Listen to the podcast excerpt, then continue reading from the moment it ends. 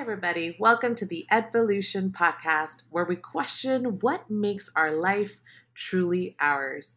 I'm Shireen Jaffer, and I'm very excited to introduce you to some incredible people with fascinating stories. I have Emily Adams here to tell her awesome story. Um, I came across her when I was reading a re- uh, reading an interview um, online about this power lifter Emily Adams and what she does to optimize her mo- mind and body.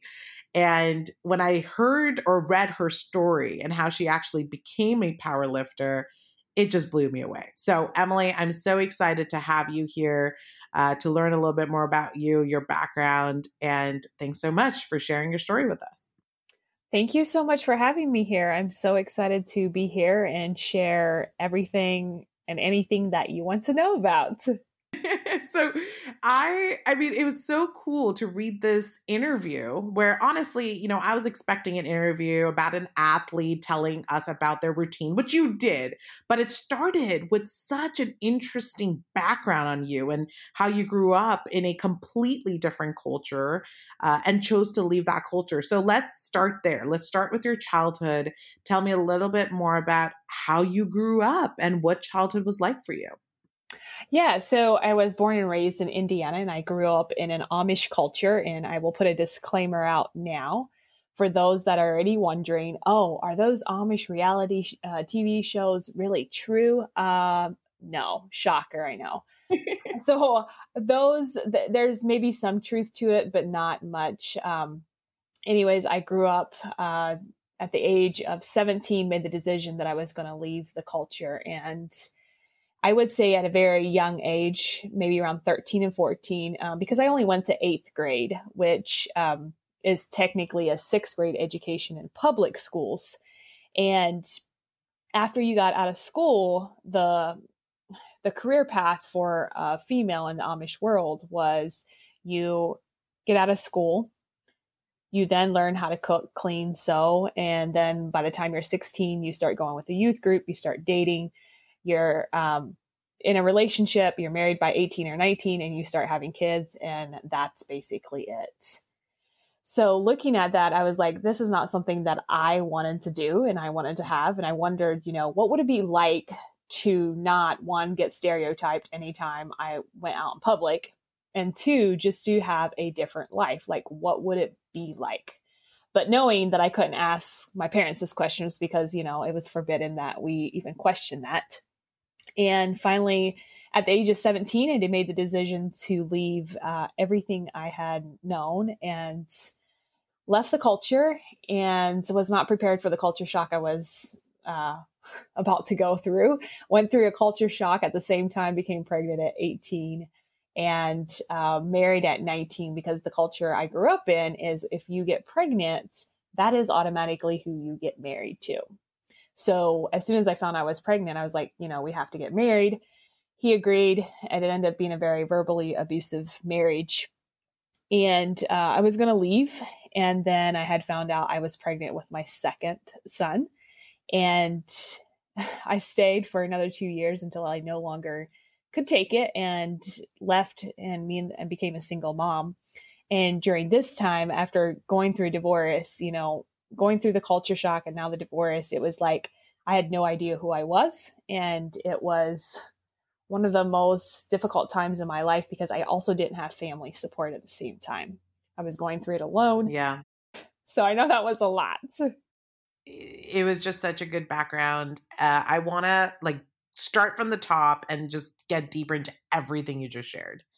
So, number one, um, when you were growing up in your family, and you were growing up in this Amish culture. At what point, like, do you remember how old you were, or what really triggered this re- recognition of, I don't think this culture is for me. I don't think this life is for me. Um, when did that really start happening in your childhood? Yeah, so I, the age 13 and 14, you know, that was kind of when I started really struggling with it because it is a very religious culture. So they, you know, would say, you know, God is love. But at the same time, I never felt like I would ever be good enough for God to even get into heaven or like God was this scary, fearful person. And this was 13, 14, and it just kind of kept going the same way. And then at 16, I knew, you know, I had to make a choice whether I was going to join the church or not, because that was kind of the, the expectations. You join the church and you, you know, keep living your life there. But I had lost um, one of my friends in a buggy accident. She had passed away, and in her funeral, something just kind of clicked with me of like, this isn't the life for you because of what the things that were said in the funeral. And, um, you know, this is in front of thousands of people. And I felt like, you know, this is your sign. You're going to have to, you're going to have to figure out how to get out. Wow. What, so from there, when you've had that realization, obviously you chose to leave, but did you have conversations with your family leading up to that point? Or was it a very drastic, just like cut the ties and leave? How did you prepare for that financially? What was that transition really like?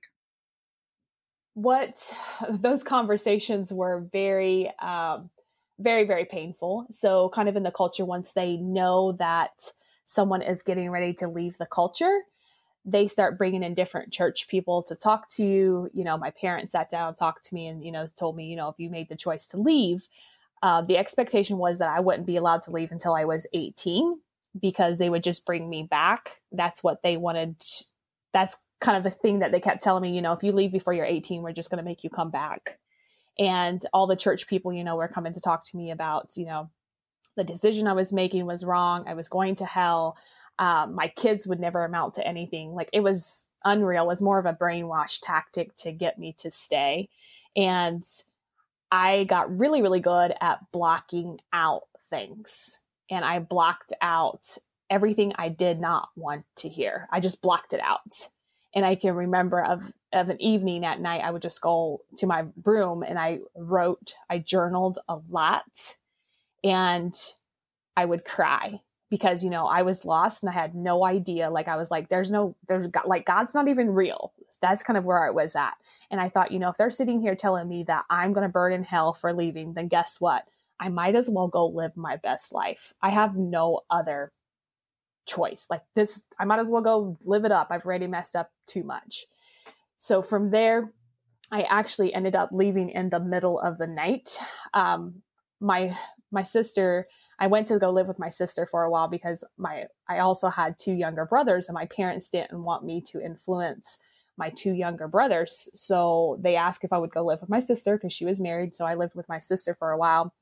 And um, I left in the middle of the night, jumped out of a two story house, left. I had a friend that was not Amish that helped me uh, kind of like just get started. And um, I had a job within like I think two weeks of leaving, I went to go work as um, like a in a restaurant, and they would hire me without a GED because I didn't have a GED either. And then from there, I just I ended up getting my GED, and then I went into the automotive world where I ended up building my uh, career at.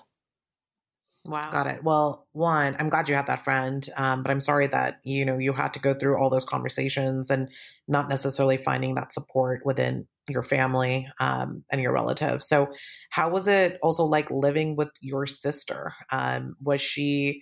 Were you having conversations with her? Was she supportive? Um, what? Yeah. What did that transition really look like at that point? Yeah, with my sister, like she was, she understood why I was doing it, but she had a lot of fear around me doing it because she, you know, kept telling me, you know, you know that mom and dad aren't going to let you come back, and we can't allow you to come, you know, here at our house because if if they got caught with me at their house, they would also get in trouble by the church because that was the rule.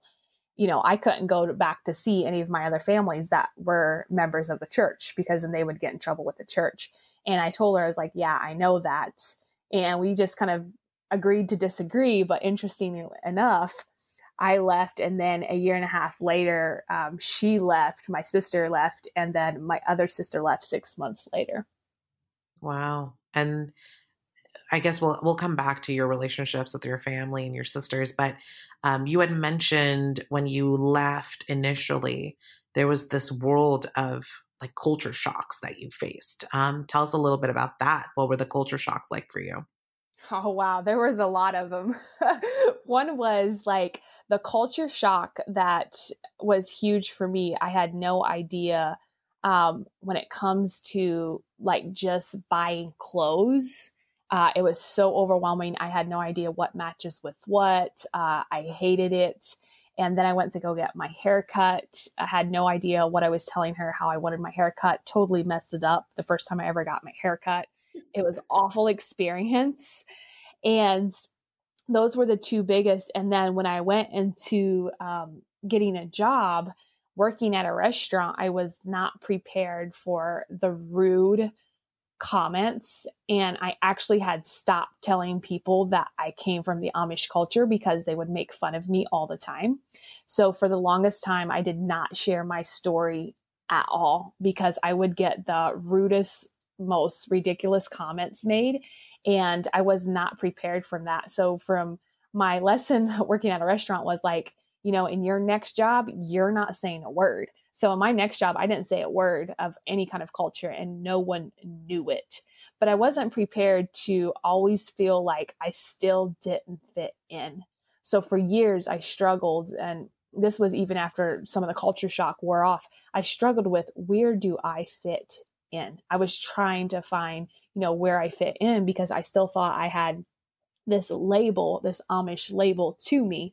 And, you know, years later, in internal work later, I realized, you know, that was just a label I had put on myself. And I really didn't have the label, I was just giving it myself. Right. Yeah. I mean, it's a lot of identity uh, and reflection work that you obviously had to put in. Um, and I think growing up in a community that is so set on their beliefs, um, it's very hard to detach yourself from that belief set because that's all you've known for such a long time. And when you speak up about not resonating or aligning with that belief set, you're told that you're wrong. Uh, and so it's really hard to also then associate your identity with something that quote unquote is said is wrong. Um, so I can, yeah, I, I resonate with a lot of that. And again, I'm, I'm sorry that you had to go through it, but you know, of course, you've come out of it now, and it's such a huge part of your story, and of course, the work you're now doing as a coach. So, um, tell me more about, you know, you had mentioned in this point in your life, you're obviously, you know, going through a lot of different identity crisis. You're feeling lost, and you've now gotten into a marriage that isn't serving you either. Um, what were those, uh, you know, first years of your first marriage like? Um, how did you really go through that? Did you have a support group at that point? Um, you know, on your side, what was that like for you?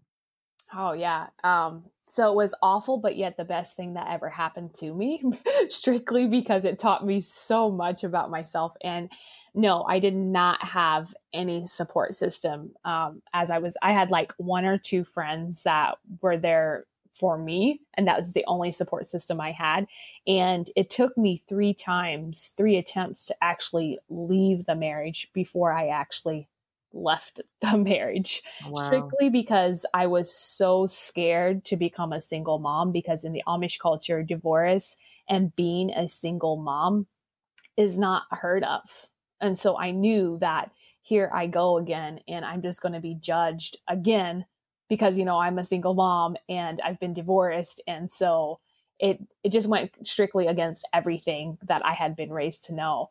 Um, and through this though I learned that I got the opportunity to become a single mom but also to find a part of myself. So that was the beautiful part of it. And what was that part of yourself that you found? The part of myself that I found was one, I finally started investing in what I wanted to do. So actually having a career and, you know, finding finding starting to find my voice and this happened you know through powerlifting through working out in my marriage he had refused to even let me work out because it was more of a you know, if you get fit, then you're going to want to leave me. So I could never work out. I could never, you know, hang out with certain friends. It was very controlling. He controlled all the money, everything. And when I ended up leaving the marriage, I, you know, found found out like I do love to spend time with my friends. You know, I am really good at finances, even though he never allowed me to do any of this. I started finding out all these different things about myself. You know, I loved working out, it was something that I was passionate about. And it was a huge part of my life and still is. And I could put myself through school without any support. So if, you know, I can sit here and put myself through college with two boys working full time, I found the strength that I needed in myself and to be my the biggest cheerleader. I was always my own cheerleader.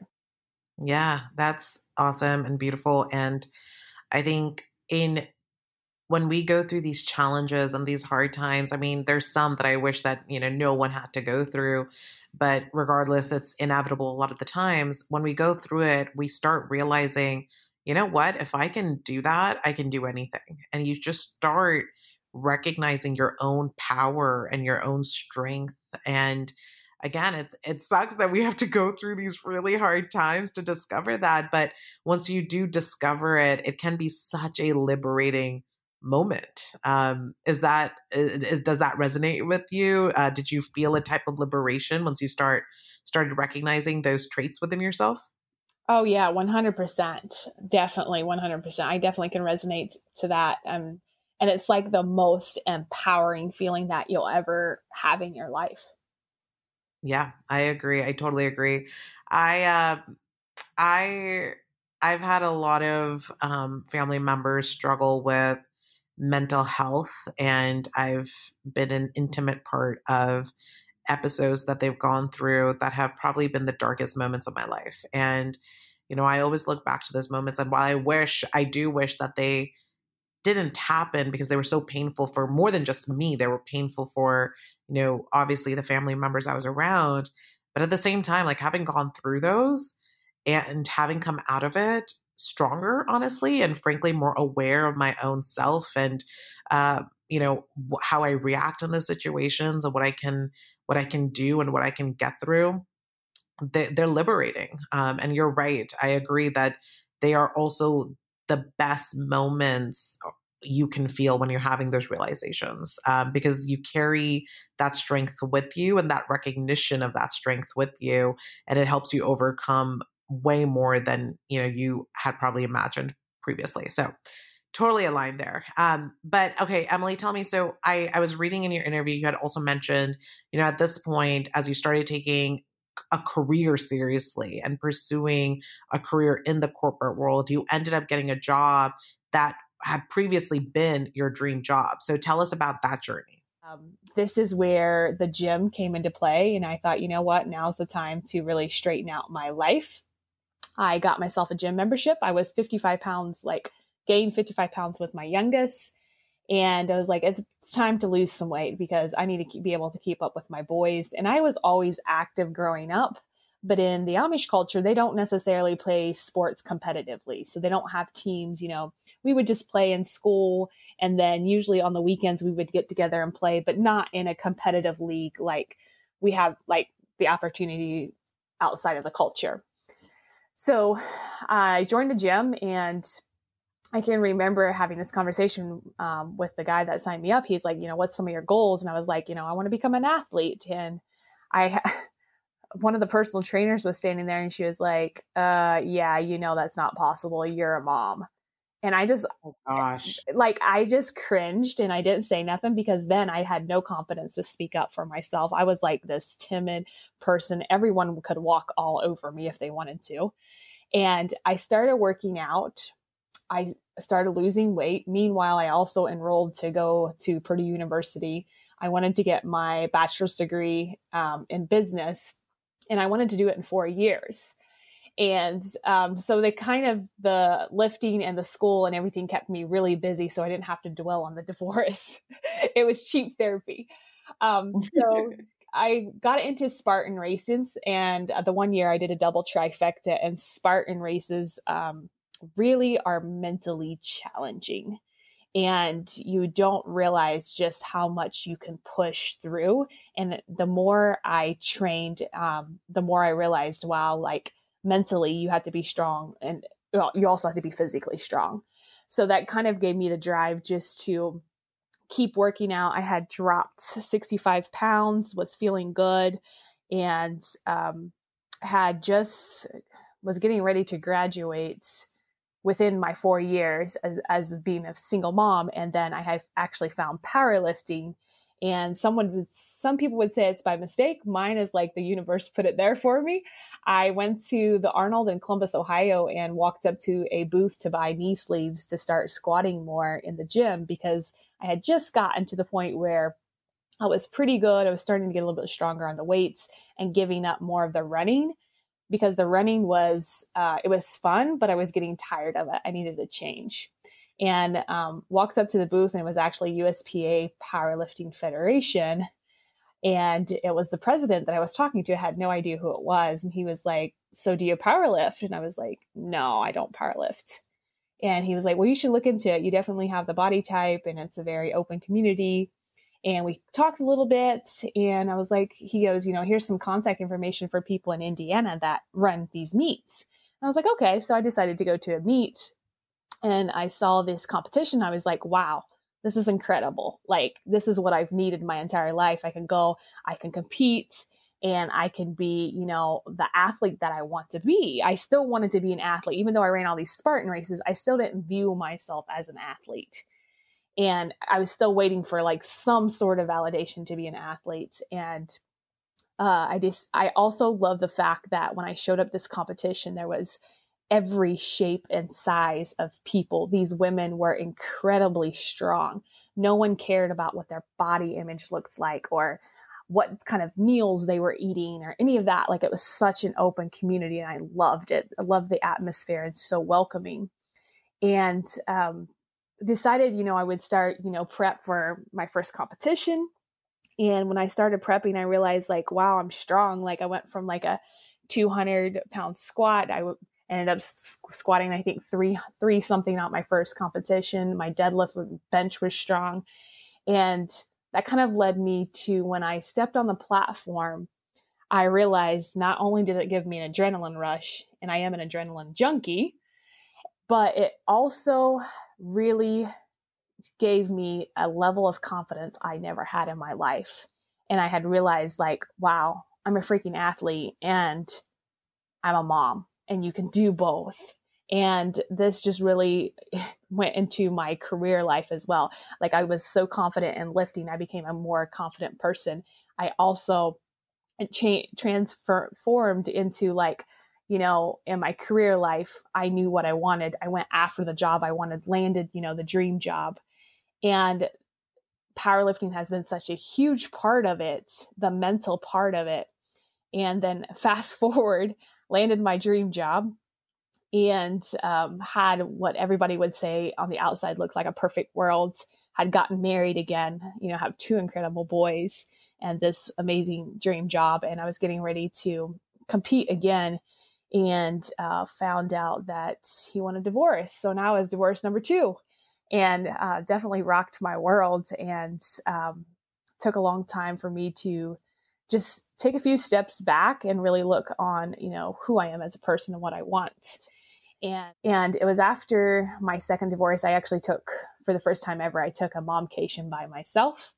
And it was on that vacation I realized that I I had re I kind of lost who I was during my marriage and all of my dreams and I kind of allowed myself to really play small. And I started allowing myself to dream again like what would I do? What would be my dream career job? You know I love this corporate world and it's amazing and it looks really good on paper but I can't make the impact that I want to make. You know I didn't have I could only push po- for policies for so long and then you know the the answer was no and I couldn't have the impact I wanted and then that's kind of what dread drove me to get out of the corporate world and to start my own thing and I knew I wanted to compete in December and I wanted my thousand pound total. And I wanted this thousand pound total because I've been chasing this number since I started powerlifting. Because it was always my goal just to say, hey, I'm in the, in the thousand pound club, just so I could say it. And going into this competition prep, I started seeing that I could change my beliefs around a lot of things and I could rewire myself. I started visualizing everything. And the morning of the competition, you know, I would visualize all my lifts. I knew I needed a 400 pound squat, 400 pound deadlift, and at least a 200 pound bench. And um, I went in completely zoned out, like I just zoned everything out. Uh, my best friend, who's also my coach for powerlifting, um, she called all my numbers. I didn't know what I was lifting. And it was nice because no one interrupted me during that time. I kept my music in and just stayed strictly focused. I was so focused. And after my last pull on my deadlift, which was my last lift of the day, I knew I had reached a thousand pounds, but I wasn't prepared for her to tell me that I had reached a thousand and thirteen. And in that moment, I knew that no matter what I thought mentally, I could achieve. So it didn't matter. Like there was no, like it was almost like I had tapped through another level of potential. And I was like, wow, you know, this, this is happening. And now I was also in the midst of, I had the corporate career I wanted, right? So I, um, decided, you know, maybe now's the time because I, I've always known I've been called to do bigger and better things. I was like, maybe now is the time to leave the corporate world and follow after your dreams of what I wanted to do in my life. So I made the decision in February of 2020 to leave the corporate world um, as a single mom to be a nutrition coach, which interestingly enough, you know, you would think, you know, I powerlift, I know like macronutrition like the back of my hand. And uh, I soon learned uh, it was not in alignment with me. And for a few weeks, I kind of freaked out because I had no idea what I'm going to do. And then, you know, it was during COVID and COVID-19 was just a blessing for, for me and my boys. Like I, it gave me the space and the time to slow down. And during this time is when I really, um, found meditation and my spiritual life just shifted to another level. And one morning I realized it hit me that, you know, business lights you up and you should be a business coach. That's that's awesome. Thanks for sharing that. Um, talk to me now more about obviously your career as an athlete. Um, you know, starting from going to that gym and that trainer saying, "Oh, that's impossible. You're mom. You can't become an athlete." To now, obviously, you know, having been one and having had such a huge impact on your personal life and your professional life. Um, what was that journey like for you? Um, what did you hear from people? What were the opinions, whether it was from your friends or family or just people you competed with? Um, tell us more about that journey. Yeah. So from day one, you know, walking in there and being overweight and super self conscious to, you know, starting to lose weight and and it's interesting because when I started to lose weight, everyone's like, wow, that's amazing. You know, you're doing a really good job. And then all of a sudden, I start to shift to be like, okay, now I'm going to compete competitively in powerlifting as a mom. And it's interesting how society automatically will start, you know, start judging, you know, who are you to you be competing as a mom? Like who does that?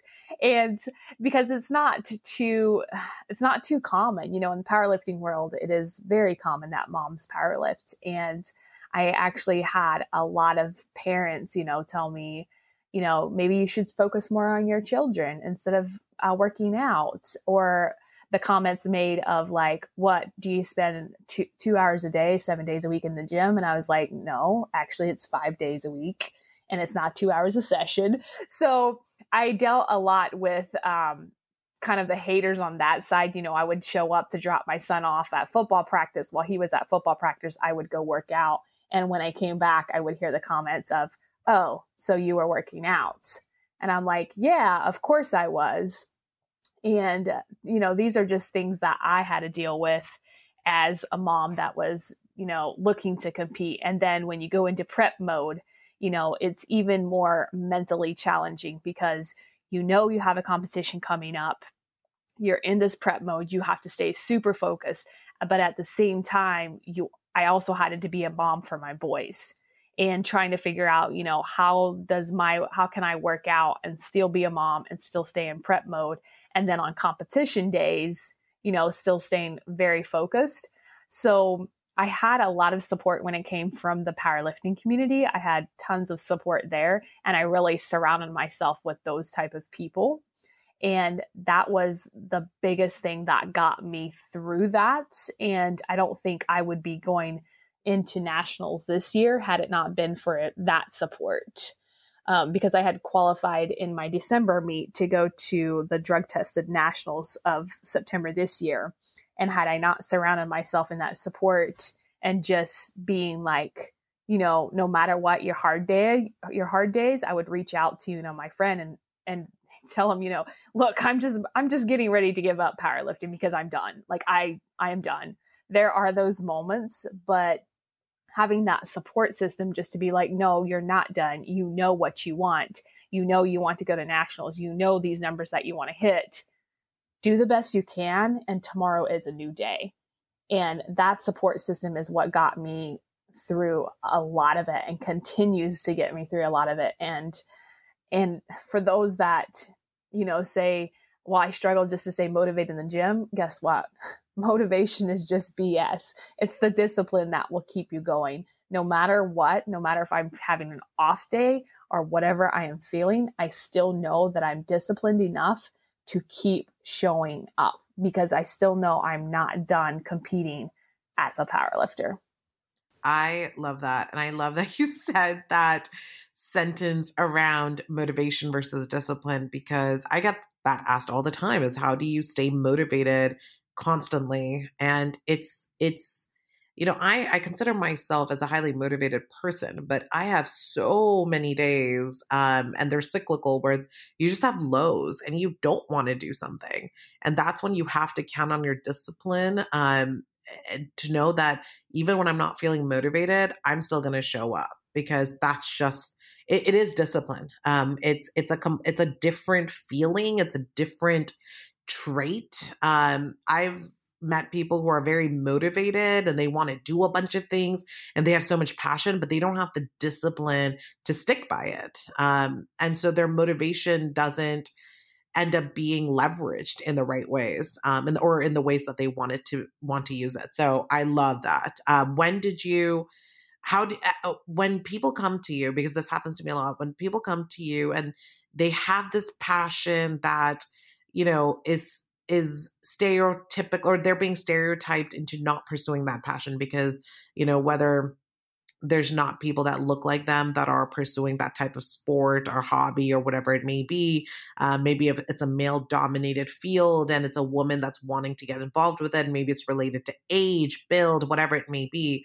When they come to you and they say, you know what, my I don't have a community um, like in you know powerlifting. You had a community of all shapes and sizes.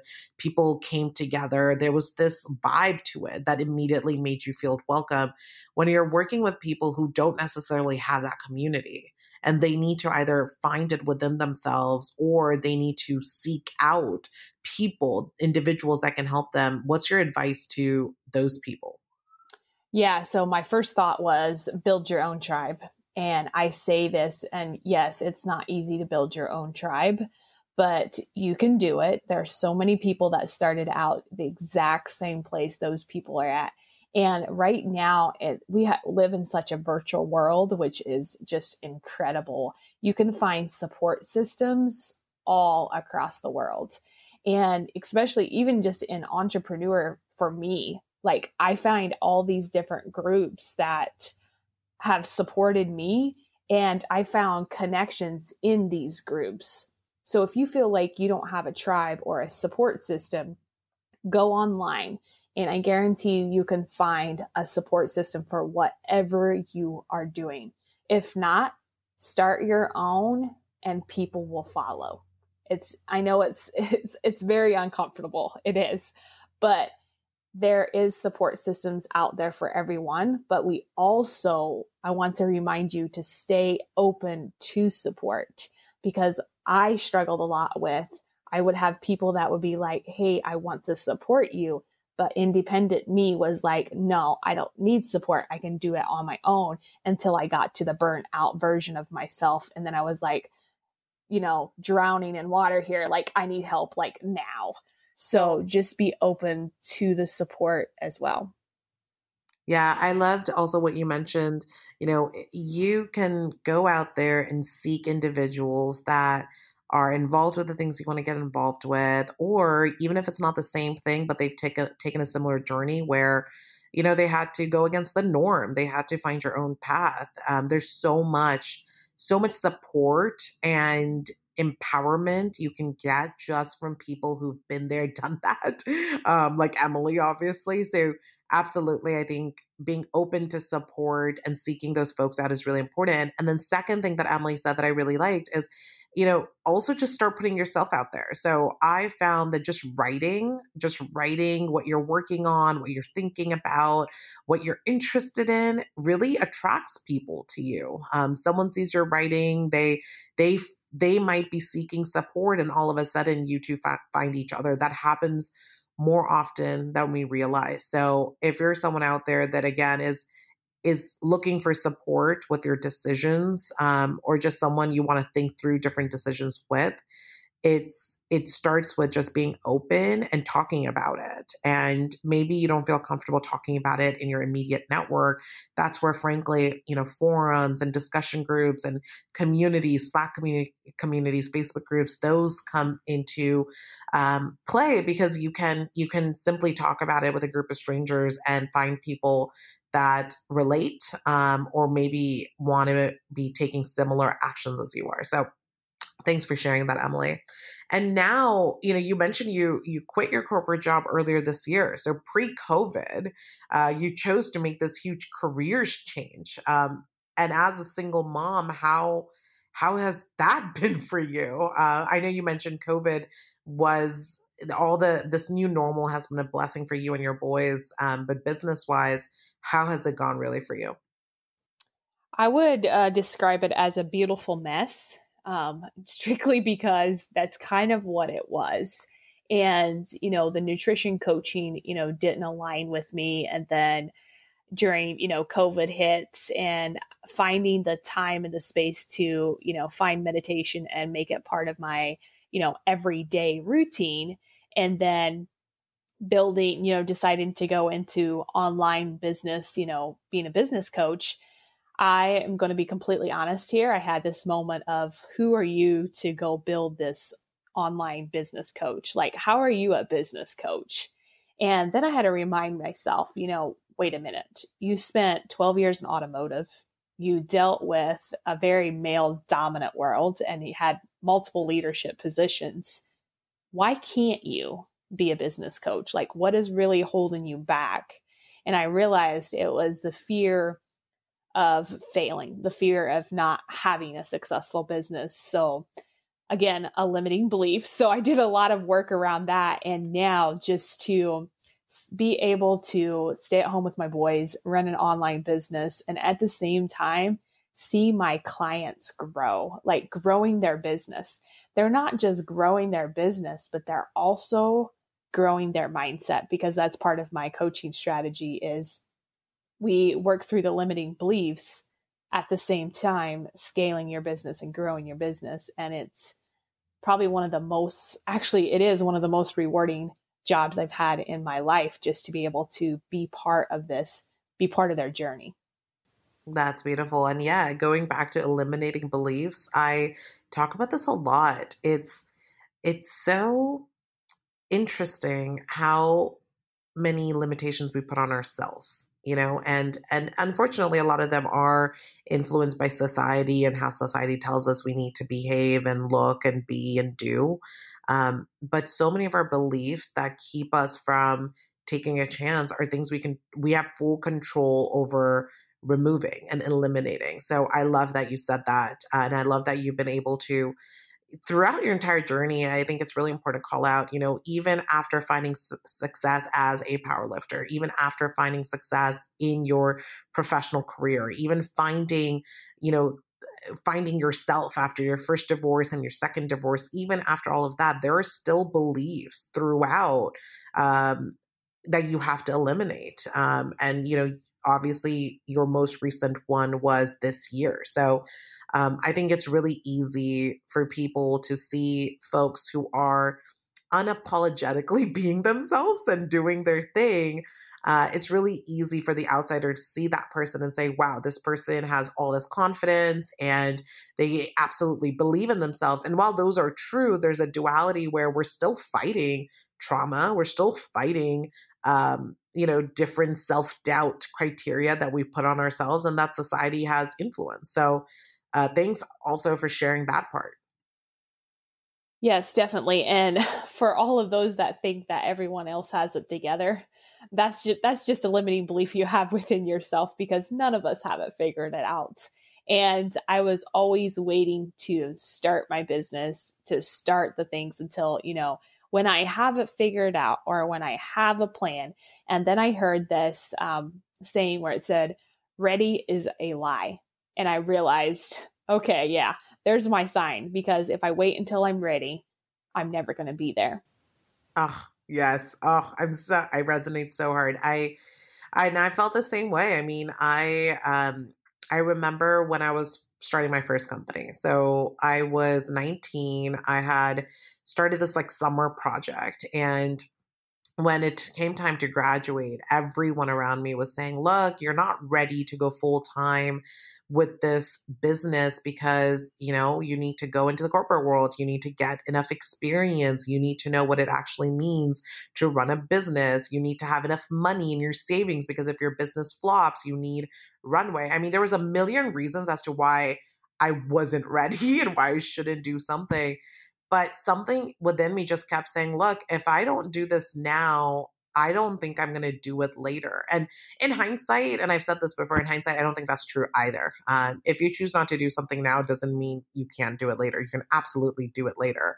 But going back to feeling like you have to be ready for something, I do think that's BS. I think you're never going to feel ready. And when you do feel ready, it, even then, it's, it's, it'll probably be different. Like what you want to do at that point will be different than what you thought you wanted to do before. So I think the perfect way to get ready is by doing it and by experiencing it and by finding your own flavor in it. I also have found that when I've done things, even when I haven't been ready for them, when I've done things, I've also realized, oh, actually, I didn't even want to do it in this way. And so if I had waited all that time to quote unquote get ready to do that thing, now I've invested all this time, wasted all this time getting ready for something I didn't want to do. So the best thing to even figure out if something is for you, if you're going to like something, if it's going to be successful, is by just getting started uh, and figuring out that way. So I love and totally resonate with that saying. Yes, yes. And it's one of those sayings that I've implemented in a lot of things that and just take messy action. Like you can't wait till you have everything perfect. And messy action has been part of my business growth, but it allows me to go back and take notes on what were the good, what were the bad, what do I want to do moving forward. Yeah, totally. Um, coming from like a product perspective i you know we say this in product and i think i mentioned this in my newsletter last week as well but um, the product perspective we always say if you aren't at least a little bit embarrassed by what you shipped by what you put out there then you waited too long because then you spent all this time trying to get it perfect um, but you should be embarrassed a little bit. You should make it messy um, because it allows you to go faster. And I'm not saying speed is everything, um, but getting your momentum, uh, just putting yourself out there, the more you do that, the more confidence you build within yourself, the more used to it you get. And so when you're starting off something um, new, I feel like that, that feeling, that self confidence is more important than anything else. Um, getting the perfect product, but if you struggle with self confidence or self conviction, that's something you're to battle through, regardless of how good your product gets. So, uh, yeah, put yourself out there. It's okay if it's messy, um, but that's really what's going to help you really build that momentum for yourself. Absolutely 100% agree with that. Like, I couldn't have even said it better. I love it. so and looking forward um you know in this covid world unfortunately that we live in um but how are you what are you visualizing for yourself i know you had brought up visualization before um actually let's talk about visualization for a minute um for people who aren't familiar with you know, what does visualization really mean in the context of setting goals and achieving goals? Emily, what does that mean to you? Yeah, visualization was actually a game changer. And for, I'm not going to lie, I used to be very uh, non spiritual and it was very religious driven. And you can, whether you're religious or spiritual, whatever, not at all, like it doesn't matter. Visualization still is going to work for you because it's almost like going back to that saying of you have to be able to see it before you can believe it. You have to be able to visualize it in your mind and really wrap your mind around it. So, for example, if you want to visualize um, your business growing to from six figures to seven figures, you have to be able to really see it. What does that look like? How are you showing up? Are you showing up as a different person? What is that person that's making that seven figure doing with that extra money? Are they investing in themselves? Are they starting nonprofit? Whatever it may be. And if you're visualizing for me for my lifts, anytime I would, you know, visualize what I wanted to hit in powerlifting, you know, the 400 pound squat, if I had a moment of doubt of like, oh, but what if I only hit 390? I'd be like, no, I've already visualized the 400. It's there. Like I know confidently it's there. And if you just take even five minutes out of your day and work on like one or two goals that you want to achieve in your life, you start visualizing it and it starts filling you with excitement. And that's just uh, puts you in a higher vibration, which is a whole other subject for a different day. But it puts you in this different elevated state and you realize, wow, this is incredible. This is going to be the life I have. And you also learn that by visualizing your goals, you can block out anything else that doesn't honor those goals. So what visualization looks for me now is I'm get I'm in prep to go to nationals, so I've already visualized 450 squat, 450 deadlift, and at least a 235 bench because that's what I want. So every day I'm thinking, you know, this is what I'm going to have. Every time I'm training, I'm thinking I'm training like that athlete. And the same way within my business, I want a seven figure business. I don't want six, I want seven. And yeah, it's scary to sometimes think and even put it out there. Sometimes it's just scary for us to say, I want a six figure business or I want a seven figure business because then we have all these doubts. Well, what if I don't do it? Or who am I to have a seven figure business? But that is what I visualize. I visualize myself seven figure business, having an amazing team work for me, and being an amazing mom of two boys and traveling the world whenever I want, being able to work remotely wherever I want. Yeah, I love that. I visualization has been a big part of my life as well uh, for years. For I really came across the concept probably in when I was uh, probably like 2021. And I honestly didn't take it seriously until I was like 24. Um, and 24 was a year where, you know, my first company, Skillify, which I had had for now five years, and I'd bootstrapped it as a solo founder. And then at 24, I raised venture for my second company, Edvo. And I was this like female founder in education technology and, you know, raising funds. I mean, that in itself is, is a process, but I really had to visualize it for myself. I had to believe in myself that I could make it happen when all the data and stats and everything was just, you know, not necessarily uh, in my favor. So, visualization, manifestation, I mean, these are all, eh, we can have, Emily, you and I can probably talk about this for hours because now just the words you're using, vibrations, I mean, these are things that are, I am so damn passionate about. And I think, unfortunately, um, our society, I think more people have opened up to it and embraced it and understood it and understood the science behind vibrations and frequencies and what it really means and how it impacts our bodies and our ability to hit our goals. And so, for anyone that's interested in seeing it from even a scientific lens, um, I did another episode with Jill. I think it was episode five. I can't remember, but uh, it was with Jill Noble Ash, and um, she and I, from a scientific perspective, also talked about, um, you know, really hitting our goals and visualizing and manifesting what we want for our future selves. So I, I agree, Emily, with obviously the practices that you've embraced um, and what you have to say on them. I'll also say last week, um, I I was writing about visualization for my community. Every single week, I sent out uh, an email newsletter with just you know tips and stories of living better and thinking better that have worked for me.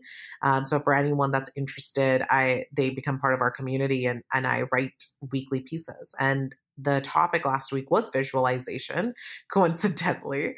And um, we were looking through, as I was getting ready to write about it, I was looking at different studies because I really wanted to understand why do people struggle with visualization. And one of the studies, actually, a bunch of studies found that when people think about their future self, uh, when when they think about you know the person they want to be 10 years from now they typically see that person as a stranger. When you don't visualize, you don't become friends with your future self. You see them more as this, oh, this person um, that I'll become in 10 years versus, oh, this is just the older version of me. This is someone who's 10. It's not even someone, this is me just 10 years older, right? Seeing it as your future self that you've become friends with versus seeing this as a different person in 10 years is very different. Because when you start thinking about what are you going to do now for that future self when you're friends with that future self you are more in tune with what you need to be doing now because you've already seen it. It's already part of you. It's already you so everything is now, you are going to be more motivated and disciplined to have whatever you're doing now and tomorrow and the day after um, be part of that journey to the future self. But when you see that person 10 years from now being the stranger, you're not going to be that motivated. You're not going to have internalized that path uh, to that person. So visualization, I think, is something everyone needs to look into and understand and see if it works for them. But it's definitely worked for me. It clearly has worked for you, Emily. Uh, and when I say worked, I, all I mean is it's it's something that has helped us, helped me at least, understand my goals, stay disciplined towards you know achieving those goals, and feeling this unwavering self confidence and conviction that I've already hit those goals. Um, because self doubt is inevitable and it still comes up, but how you react to that self doubt honestly determines if you're going to hit your goals. Um, so whenever I have self doubt come up, it always comes back to, well, I've already seen it happen and I already know what's needed to make it happen. So that's what I'm going to keep doing because I know it's possible and I know it's achievable. Yes, and I definitely agree with with all of that. And we could talk all day long about manifesting and visualization, affirmations, you know, you name it. But yeah, I definitely agree with you. So when when did you really um, get introduced to manifestations and visualizations and affirmations? Is that something you found uh, solo? Is that something you found in your community? How did you really come across those concepts? Yeah, so I had uh, heard somewhat of like the law of attraction almost uh, maybe like nine months ago. But, you know, I'm very, I was a very skeptical person and I didn't believe it. And interesting enough, I had joined a mastermind, which is like a group of entrepreneurs, um, all that perform at a high level. And in this mastermind, I had met a manifestation coach who is incredible and has been an incredible part of my journey and I started working with her and learned so much about it. Just like law of attraction um, manifesting different things and how like the universe in general works. From being introduced to it to now nine months later um, how do you feel like it's impacted you? How do you feel like what are some lessons you've learned maybe that you can share with the audience um, that have really shaped your thinking and the way you do things? Oh, yeah, I've learned a lot.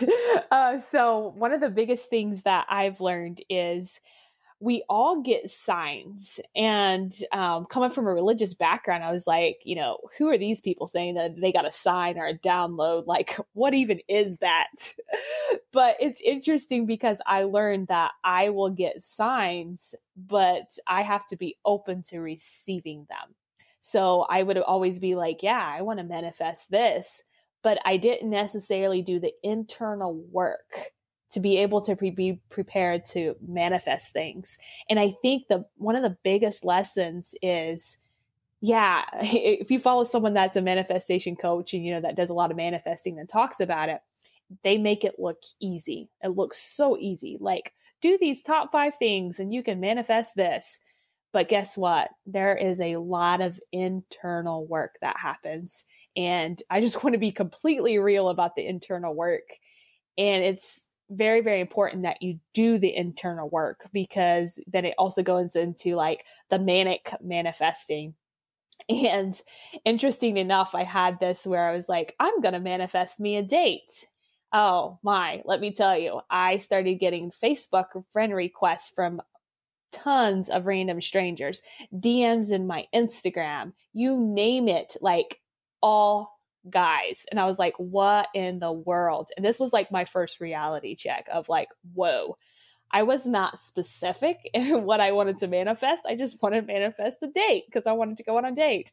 Well, you know, I learned my lesson the hard way. And um, now I'm very specific about what I want and how I put that out in the universe. that's that's awesome. That's a really funny example as well. Um, I love that, and maybe we can include it in the episode, or maybe it's offline. But uh, do you want to share the impact this coach has had on you? Um, do you want to share his or her information with with the audience? Absolutely. So the impact that this coach has had on me, she is just incredible because I can relate with her and she she just shows like she's very real. So you know she has these uh, workbooks, things that you go through, and um, on Instagram she's called Manifesting Ninja, and I, she's when she shows up on a call, you know I just love her energy and um, she will get on a call and she'll be like, I'll start talking, and you know she calls me out. She'll be like, "Whoa, Emily, let's think about this." Is this a limiting belief? Like, is this thought honoring you? And right now, we're going through setting boundaries. And what happens if you don't set these boundaries? You know, it's leaky energy and how to protect your energy. And what I mean energy is like not being around people that are negative and really just protecting your energy and your time because those are the most valuable things that you will never get back.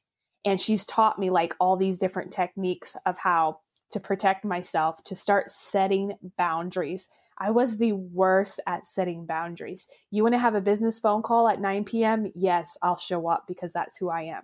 Now it's no, I have business hours. These are my business hours. If you want to talk, we can talk then. If not, you know, I'm sorry.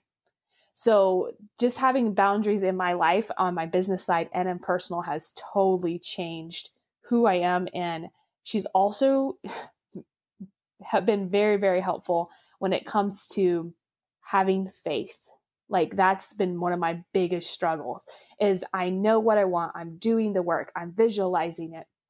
And now I just have to have the faith that it's going to ha- you know happen. And her philosophy is ease and flow. So do with ease and flow. Everything in your life should be ease and flow. Nothing should be resistance. It shouldn't be hard. And I loved this about her because she just taught me how to have that ease and flow in my life, how to have ease and flow in parenting. I went from a strict traditional parenting, you know, my p- kids were on a routine, they knew all this stuff and and yes, they're very good boys, but now I'm a completely different parent. I have more a collaboration style and it's ease and flow. And that's what I want for my business. It's ease and flow. And she's constantly reminding me because I'm a very much a doer. So I'll do something, I'll be like, what's next? What's next? Like I'm constantly do, do, do, do. It's like that uh, fight and flight, you know, in our brain. Like, let's do this, let's do this. And now it's just taking the time to slow down, you know, take a step back and actually celebrate, you know, start celebrating the wins. And it's, yeah, it's just been an incredible um, journey working with her and just seeing the mental growth I've had while working with her. That's beautiful. And thank you for sharing all that. I just looked her up on Instagram as well. Um, amazing. Well, Emily, thank you so much for being here. And thank you so much for sharing your story. I would love, obviously, we'll stay in touch, but how can the audience get in touch with you? How can they follow along with your business and everything that you've got going on? Yeah, so I'm very active on Instagram. My Instagram handle is Emily underscore powerlifting. And then my website is emilyadams.net.